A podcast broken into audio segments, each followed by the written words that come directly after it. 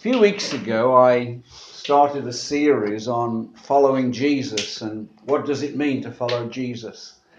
Um, of course, all our, uh, not these services, but the uh, messages, they're all recorded. And if anyone wants to get any back messages, then you can, uh, then you can get onto the website and you can, uh, and you can listen to them. So if there's any messages that you want to listen to, uh, not just my messages, but the ones that Mark has preached over the over the weeks, and when we've had a visiting uh, a visiting preacher, uh, they're all recorded. So um, uh, you're you're able to access them on the website. I want to uh, recap just a little bit as to where we where we have got to so far.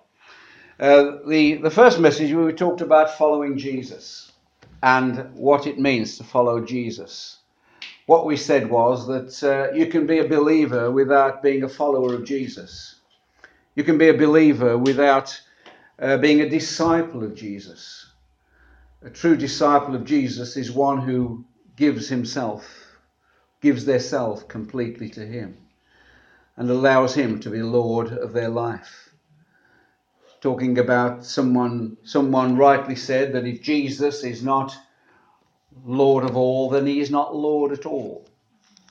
And I wonder whether that's true in your life. We talked about um, the disciples who, who didn't continue to follow him. There was a time in, in the life of Jesus when there were some of his disciples, I'm not talking about the 12, but there were lots of, Jesus had lots of followers. He was enormously popular when he walked upon the earth. And the scripture says in John 6 that there was a time when uh, there were those who turned back and walked with him no more. And Jesus turned to the twelve and he said, Well, what about you? Are you going as well? Are you going to turn away? And it was Simon Peter who was usually the spokesman for the rest of the disciples. He said, Lord, to whom can we go? Because you have the words of eternal life. And I want to make it clear this morning that Jesus is the only way. Jesus is the only way of salvation. Jesus is our only hope for the future. He's our only hope for eternity. Don't think that there is some other way that you can get to heaven. The Bible is very clear about it. Jesus said, I am the way, the truth, and the life. And no one can come to the Father except through me.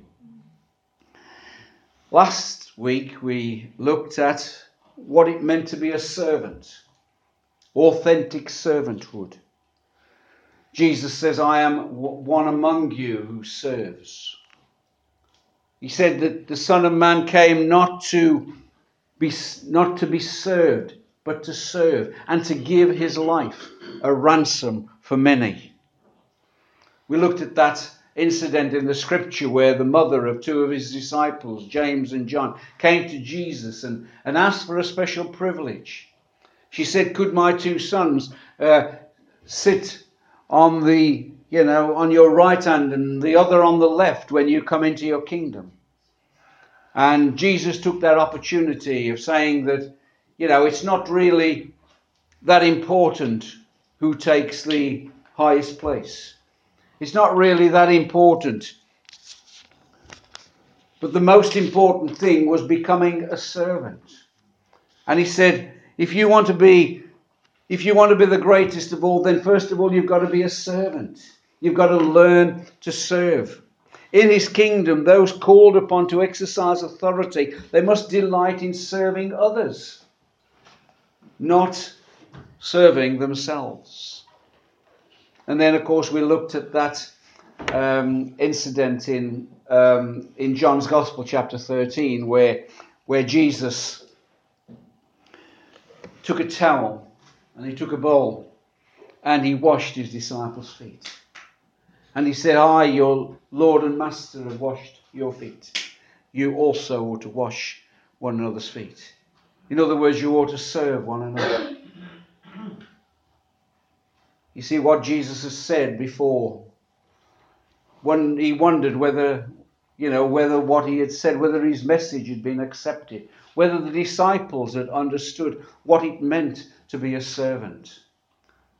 Well, if they ignored his words up till that point, then surely they couldn't ignore his actions.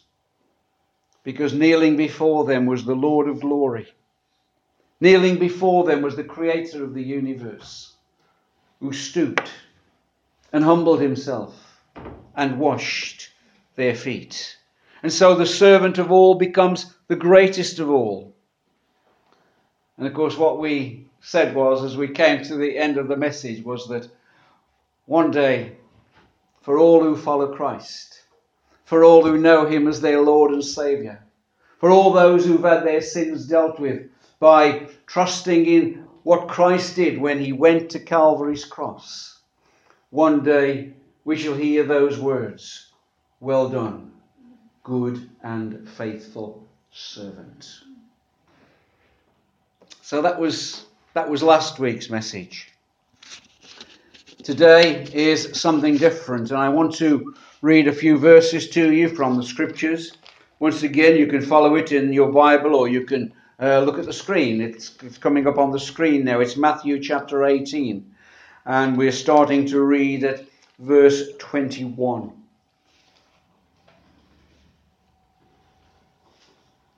Then Peter came to Jesus and asked, Lord, how many times shall I forgive my brother when he sins against me? Up to seven times. Jesus answered, I tell you, not seven times, but seventy-seven times. I know that in the uh, in the authorized version of the scripture it says seventy times seven. It was a large number, basically. The, the number itself is not that important, but it's a large number. Or it's, uh, you know, a number that is, you know, way out.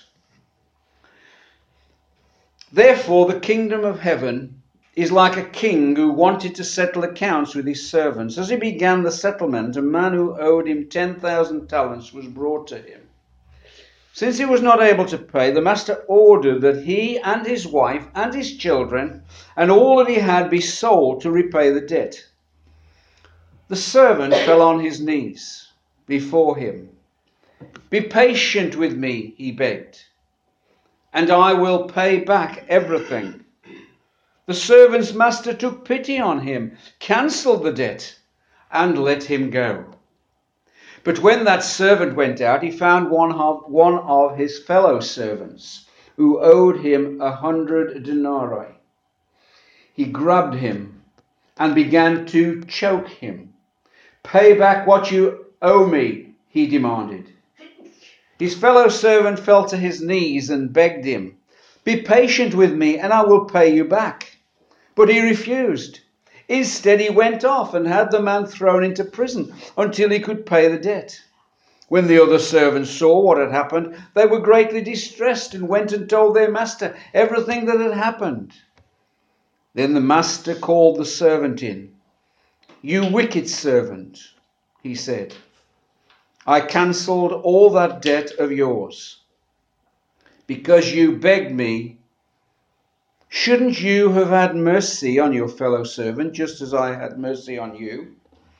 In anger, his master turned him over to the jailers to be, tor- to be tortured until he should pay back all he owed. This is how my heavenly Father will treat each, each of you, unless you forgive your brother from your heart. Let's pray. Father, we ask you this morning to speak to us this morning through your word. We ask you, Lord, that we might not just tune our ears in, but we might tune our hearts in. We pray, Lord, that you will speak to each one of us. Show us our need. Show us what we need to do. We ask this in the name of Jesus Christ, our Lord and our Saviour who taught us when praying to say, Our Father, who art in heaven. Join me in the Lord's Prayer, please. Hallowed be thy name. Thy kingdom come. Thy will be done on earth as it is in heaven. Give us this day our daily bread, and forgive us our trespasses, as we forgive those who trespass against us. And lead us not into temptation, but deliver us from evil. For thine is the kingdom, the power, and the glory, for ever and ever. Amen. There's a reason that I asked you to join me in the Lord's Prayer this morning. It'll become evident in a little while. We believe in the gospel of our Lord Jesus Christ. It's a message of hope. It's a message of life. It's a message of peace. And it's the only message, when responded to, that can make us right with God. And that's so important to be right with God. Because if we leave this earth without being right with God, then there will be no hope at all. The gospel of our Lord Jesus Christ is that the Bible tells us that we're all sinners in His sight and that we need to be saved. God looked at us in our need and He knew what we needed. And that's why He sent His only Son, Jesus. And Jesus went to the cross. He was willing to allow Himself to be nailed to a cross. And when He suffered and died on that cross, He died for your sin and for my sin. Now, if we could manage to earn our way to heaven, then it wouldn't have been necessary for Jesus to die on the cross. But the thing about it is that it's not possible for us to earn our salvation. And that was why God sent Jesus. And that was why Jesus had to die. And when he hung on that cross, he took the punishment. We sung it earlier on. You bore my sin. You bore my cross. We sang it in the first hymn this morning the punishment for my sin and the punishment for your sin, so that you could be set free, so that you could be saved, so that you could be forgiven. And that is the operative word this morning forgiveness. And that's what the theme of our message is this morning. When Jesus was hanging upon that cross, he prayed a prayer. And that prayer was, Father, forgive them, because they know not what they do. C.H. Spurgeon, who was a preacher from a past generation, he said this. He said, The most outstanding mark of a Christian is their willingness to forgive those who have hurt or injured them. Now, bearing in mind, and I want to make this clear right from the outset, that when God forgives you, when you come to that place of repentance and when you realize that you need Jesus in your life and you ask Him to be your Savior, He forgives all those past sins. The slate is wiped completely clean. And you are forgiven. You're given a fresh start. Now, what I'm going to say about the other type of forgiveness, which is relational forgiveness, that means forgiving one another. That means forgiving other human beings, people who we know, people who we associate with. Totally different to God's forgiveness. We'll come to that as we go along. You see, Jesus was ready to forgive and if we profess to be his followers, we must also do the same. Now, we may say, how can it be possible for me to be like Jesus? He was divine, I am human. He could forgive because he was God. But Christ can burn into, he can burn his spirit of forgiveness into anyone's nature. You see, he lifts the standards to unbelievable heights. And he says, This is the standard that I want you to live by. This is how I want you to live. But He also provides the power by which we can attain them. In other words, He doesn't just give us a set of rules and say, keep those rules and you'll be okay. Someone rightly said that Christianity, it's not just a religion, but it's a relationship. It's a relationship. And when we and when we accept the Lord Jesus Christ as our Savior, we come into a personal relationship with Him. And we can talk to Him. We can walk with Him. We can know His presence in our lives as we could know the, the presence of a husband or a wife or a friend or a son or a daughter. The same kind of relationship. In Luke chapter 6 and verse 27, Jesus said, Love your enemies and do good to those who hate you. Now, that's quite a, a statement, isn't it? Love your enemies and do good to those that hate you. Now, the thing about it is, friends, that it's easy, isn't it, to, to love those people who love you. But I hope there's no one who hates you. But maybe there's someone who maybe dislikes you a little bit and you find it difficult. You know, it puts a strain on the relationship. You see, but Jesus is giving his command. He's saying, This is what you've got to do. You've got to love your enemies. But I'm going to give you the grace, and I'm going to give you the strength, and I'm going to give you the ability to be able to do that. You're not working in your own strength, but in His strength. He who lives in us also wants to love in us as well.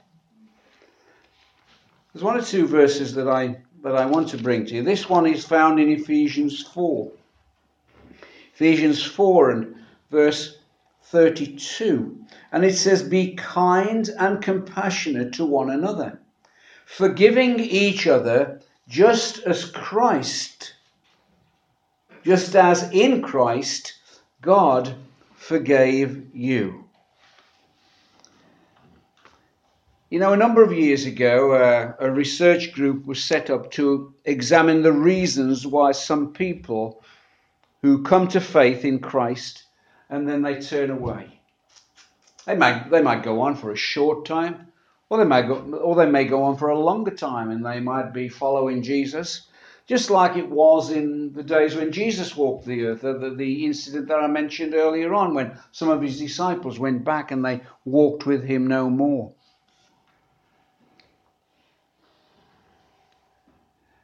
And the findings revealed that the main reason why people turned away from the faith and went back to their old way of life was their unwillingness to forgive.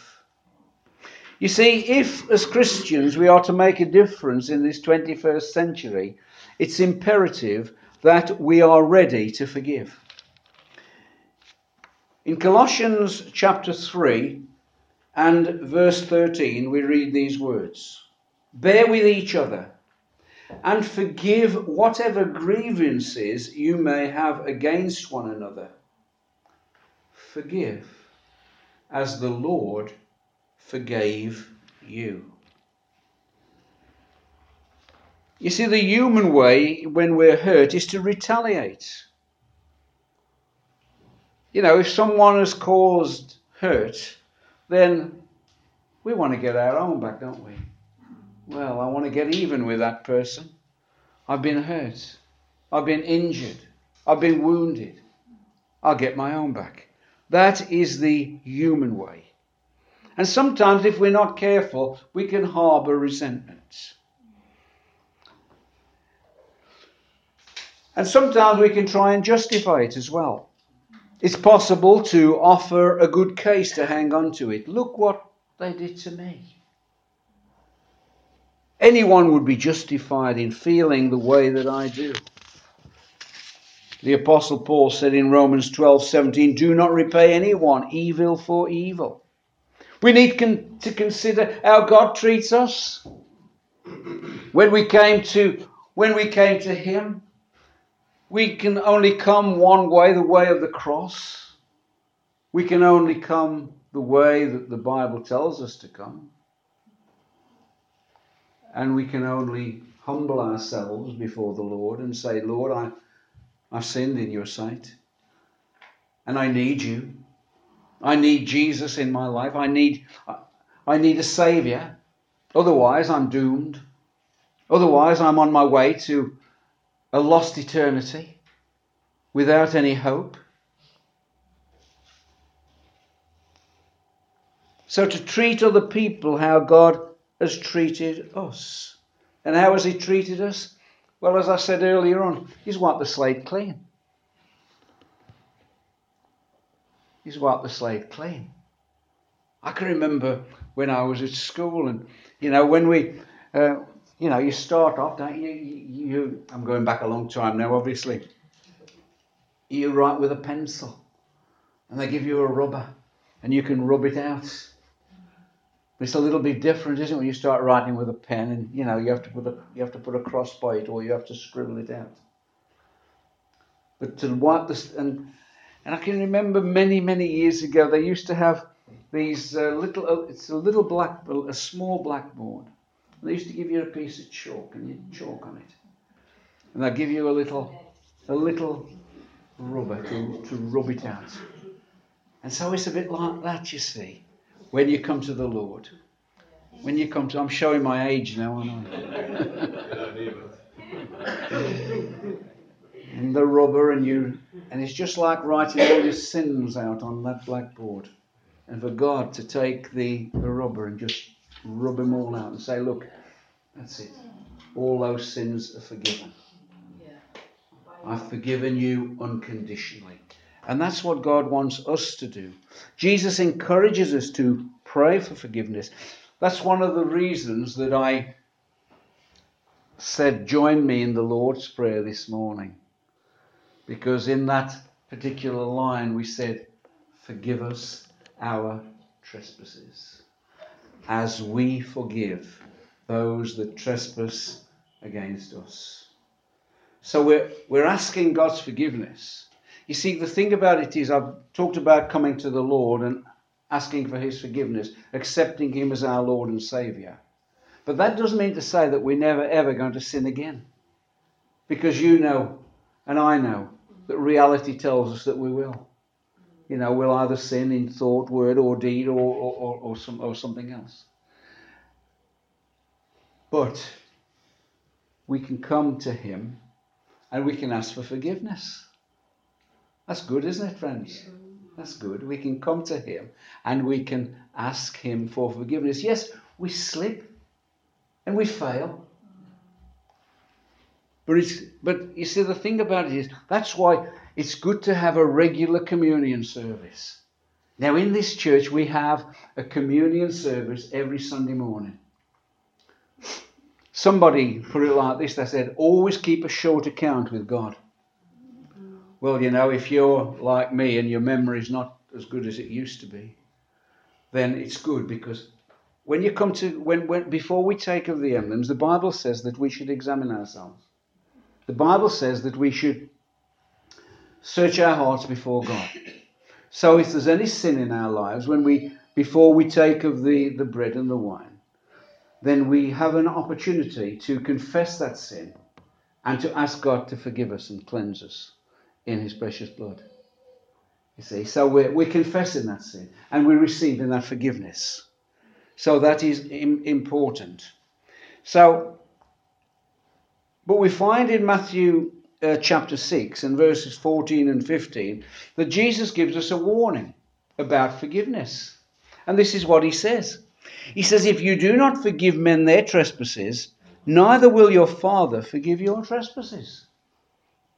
Now that's quite a statement, isn't it? So if you refuse to forgive, now bear in mind, and I want to go back to what I said at the start of the message, that when God forgives you, when you come to the foot of the cross and you ask for his forgiveness, he wipes the slate clean. And those sins are all in the past. But what about those other sins? What about when we fail? What about when we fall? What about when we slip and we need God's forgiveness? If there is unforgiveness in our lives, then Jesus is saying that if you've got unforgiveness and you come and ask God for forgiveness, then He won't forgive you. Now, that's quite a statement, isn't it?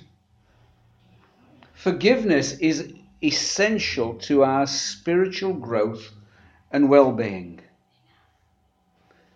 You know, and sometimes we we can ask for God's forgiveness, we can receive God's forgiveness, but we have difficulty forgiving ourselves.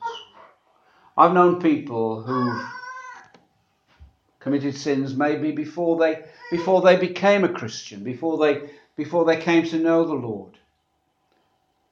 And something that happened in the past has stuck with them. And they've hung on to it. And they've still felt the guilt. And even though, even though they, they know it to be true that God has forgiven them, they still haven't forgiven themselves. And they've and it's caused them lots of heartache and lots of problems. You see, the forgiveness we receive from God, we must be prepared to extend it to others. When we fail to forgive, what we do is break the bridge over which God's forgiveness flows into our lives. So, forgiveness is essential. In the reading that we shared together a few moments ago, we find there that Peter asks Jesus a question in verse 21 of Matthew 18. He asks him a question. And that question is Lord, how many times shall I forgive my brother when he sins against me? Up to seven times? He asked the question. And I don't think he was quite prepared for the answer. Because Jesus says, no, not just seven times, Peter, but 77 times. And in the in one of the versions, in the authorized version, it says up to 70 times 7, which is 490 times. The number to me is not important. But what I, I believe what Jesus was saying not just seven times, Peter, but as many times as necessary. Because that's the way it is with God. He never says there's any limit on how many times that He will forgive you. You'll never reach the point where, where, where, you, where you pray and say, Lord, I've, you know, I've, I've messed things up again. I need your forgiveness. You'll never come to the point where God will say, Oh, I'm sorry. You know, you, you, you've used up all your forgiveness. Let me say, friends, that God's forgiveness is unlimited. And if God's forgiveness is unlimited, so should ours. And that's what He expects of us as His followers. Up to 70 times 7. And then we find that, that Jesus goes on to, uh, to illustrate his point. He tells a parable of the king's servant.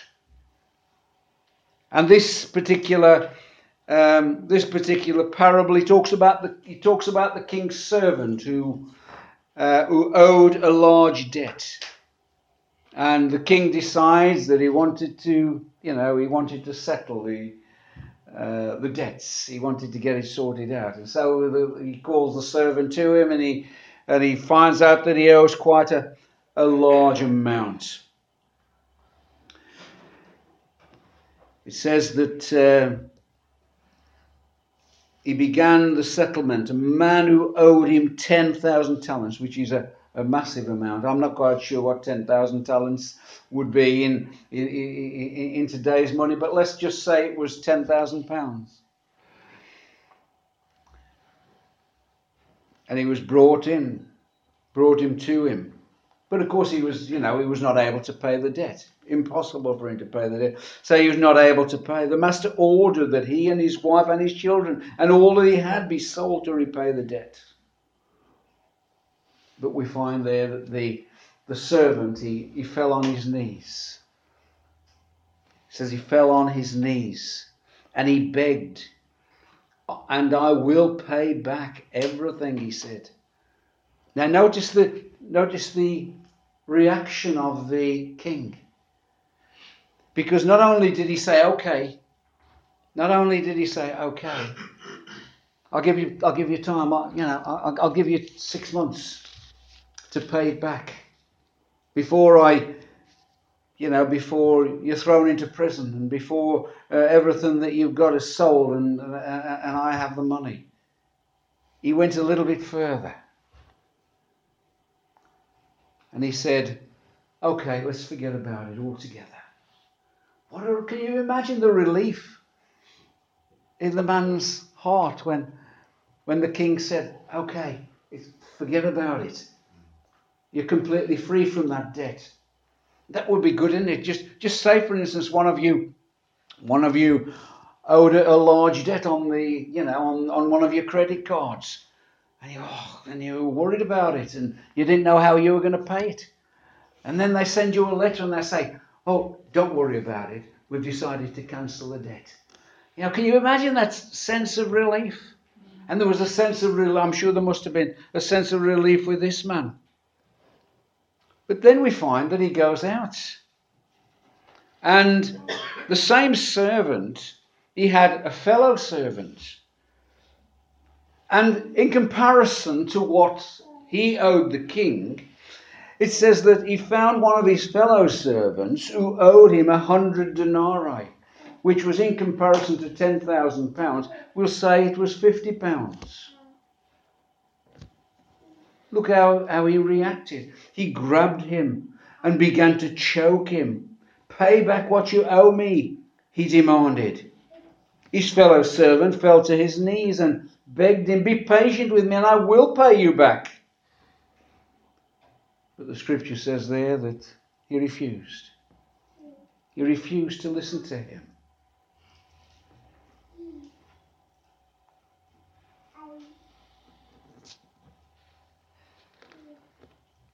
He only owed a small debt in comparison. And the uncon- unforgiving servant showed no compassion. He withheld his forgiveness. And this parable, it teaches how God feels about unforgiveness. What happens? What happens when we're Christians and we fall? What happens when we're Christians and we sin? It may not be intentional, intentional, but we sin. And we become aware of it. You see, when the Holy Spirit is in your life, you become more sensitive to sin. You know. You know what's right and you know what's wrong. And the Holy Spirit sensitizes our conscience, our conscience. We're, we're aware of the sin and we confess. We receive forgiveness and God removes the consequences. But because God's forgiveness is conditional on our willingness to forgive, when we do sin, that sin accumulates in our lives. And we feel the weight and the pressure. And it says that the servant, the unforgiving servant, is delivered to the torments, tormentors. In other words, if you don't forgive and you hang on to unforgiveness, then you can be in torment. You know that things are not right. It will affect your relationship with God unless you are prepared to forgive. Failure to forgive affects our walk with the Lord and blocks the flow of the Holy Spirit in our lives. That doesn't mean to say that God casts us off. Why? Because He is a gracious God. He loves us so much that he, he'll do anything to to bring us back. He'll do all he can. His grace and his mercy are still the same. And he will do anything to get us back and get us into that right place again. But we must give careful attention. You know, there are examples in Scripture of those who were able to forgive. Joseph was one. Remember Joseph? The one who had the Technicolor dream coat? It doesn't say that in the Scripture, but that's what he had. Some of you may have, may have seen the musical. Joseph and his Technicolor dream coat. He was his father's favourite, wasn't he? His father loved him and he gave him this coat of many colours. And his, his brothers became jealous of him. Not just because of that, but because of his attitude, you know. And he, he had dreams and, you know, he, he dreamt that his brothers would, would bow down to him. And of course, they became annoyed and they, you know, they didn't like it very much. And so they were going to get rid of him. And they ended up putting him in a pit and he ended up in Egypt. And then he ended up in prison. He was falsely accused, thrown into prison. And then his brothers, there was a famine in the land of Israel, and, and Joseph had been made second, he'd been made prime minister of Egypt, and he stored all the, the he, he'd stored all the crops ready for the seven years of famine. And when the, when the famine started to bite in Israel, Jacob said to his sons, You better go down to Egypt and get us some food before we starve to death. They went down, and Joseph, he didn't reveal himself at first, but then he did. And he forgave them. He forgave his brothers all that they'd done, even though they didn't even know whether he was dead or alive. He was willing to forgive. And then we had Stephen. Remember Stephen in the New Testament?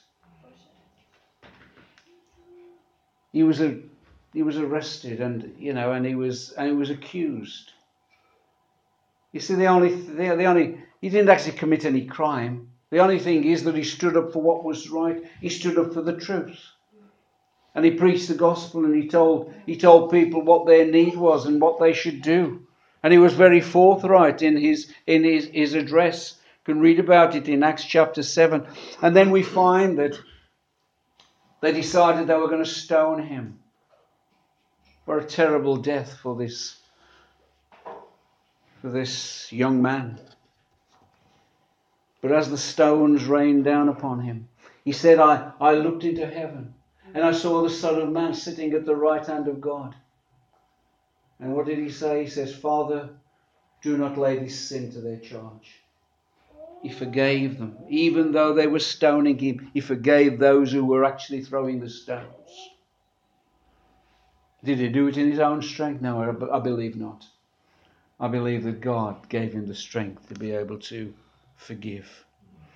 And then there was Jesus. Hebrews 12 says, Consider him who endured such hostility from sinful men against himself and the last scripture for today is found in 1 Peter chapter 2. 1 Peter chapter 2 and verses 21 to 23.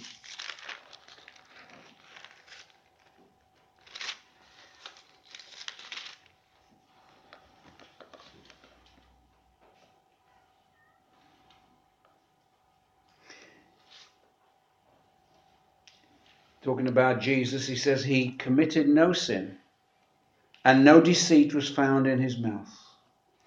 When they hurled their insults at him, he did not retaliate. When he suffered, he made no threats. Instead, he entrusted himself to him who judges justly.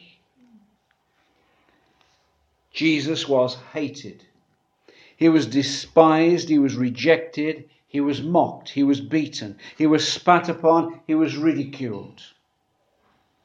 He was crowned with thorns. He was publicly humiliated. He was nailed to a cross. And he could still say, Father, forgive them. They know not what they do. If Jesus could forgive all that and forgive you and me, then we must unconditionally forgive. I want to close with some words, and this is an example of true forgiveness. Some of you may have heard, maybe all of you have heard, of a, a Christian lady called Corrie ten Boom, a Dutch Christian who lived in Amsterdam during World War II. She, with her father and other members of her family, sacrificed their safety and helped as many as 800 Jews escape the horrors of the Nazi camps. They were exposed by their neighbors and they were imprisoned in the concentration camps themselves. Corrie later wrote a book called The Hiding Place. I've got that book with me this morning. I would say that if anybody wants to borrow that book, it, it, it's not on the church library, it is my own personal copy, but if anybody wants to borrow that book afterwards, come and see me. The Hiding Place, which recorded her survival of the in- incomprehensible horrors of the Holocaust. She told how she endured brutality and heartbreaking loss on a scale that was overwhelming. One specific Nazi guard in the Ravensbrück concentration camp where she and her sister Betsy were interred was especially evil. He committed inhuman acts against Corrie and others in the camp, eventually causing the death of her precious and beloved sister Betsy. Corrie often ministered after the war on forgiveness. After one of her speaking engagements, a man from the audience came up to her after she gave her speech. Corrie immediately recognized him. It was him. It was the God who caused her sister's death and the suffering of so many more. She knew who he was, but he did not remember her. The guard walked up to Corrie, still not realizing who she was. He said, You mentioned Ravensbrück in your speech. I was one of the guards there, but since I have become a Christian, I know that God has forgiven me the cruel things that I did, but I would like to hear it from you as well. Will you forgive me? Listen to what happened in Corrie's own words. I stood there, I who had sinned over and over again and been forgiven. I could not forgive. Betsy had died in that place. Could he erase her slow, terrible death by asking for forgiveness? We stood there looking at each other. He had his hand held out, but to me it seemed hours as I wrestled with the most difficult thing I had ever had to do. But I knew I had to do it. I knew that the message that God forgives as a prior condition that we forgive those who have offended us. If you do not forgive, you will not be forgiven. I knew it only as a commandment. I knew it not only as a commandment, but as a daily experience. For since the end of the war, I had opened a home in Holland for the victims of Nazi brutality. Those who were able to forgive their former enemies were also able to return to society and be able to rebuild their lives and their families. Those who nursed their bitterness and remained offended were also invalids. It was as simple and horrible as that. Still, I stood there with coldness, still clutching my heart. But forgiveness is not an emotion. I knew that too. Forgiveness is an act of the will and can function regardless of the temperature of the heart. Help, I prayed silently. Lord, I can lift my hand. I can do that much. You must do the rest. And so, grudgingly and mechanically, I thrust my hand into the hand that was stretched out before me. And as I did, an incredible thing took place. A current started flowing down my shoulders, raced down my arm, and sprang into our joined hands. And then the healing warmth of God seemed to flow over my whole being, bringing tears to my eyes. I forgive you, brother. I cried with all my heart. For a long moment we grasped each other's hand, the former guard and the former prisoner. I had never known God's love so intensely as I did at that very moment. God had shown Corrie what to do. He told her to do what was right. It was the hardest thing she could imagine. But with his help, she did exactly that. That's real forgiveness. Let's pray.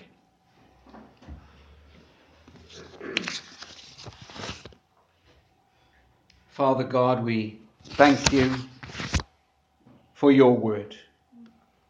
We pray that you will burn your word into our heart this morning. That if there is anything in our hearts, anything in our lives that we need to deal with, if there is only any trace of unforgiveness, then help us to deal with it. Lord, it may be something that we've hung on to for many years. But Lord, we know that it can be dealt with. Show us what it is, Lord, so that we can deal with it. And so that anything that has blocked the flow of forgiveness in our lives, that it might be removed, so that once again we can experience your love and your grace and your mercy and your forgiveness. In Jesus' name. Amen.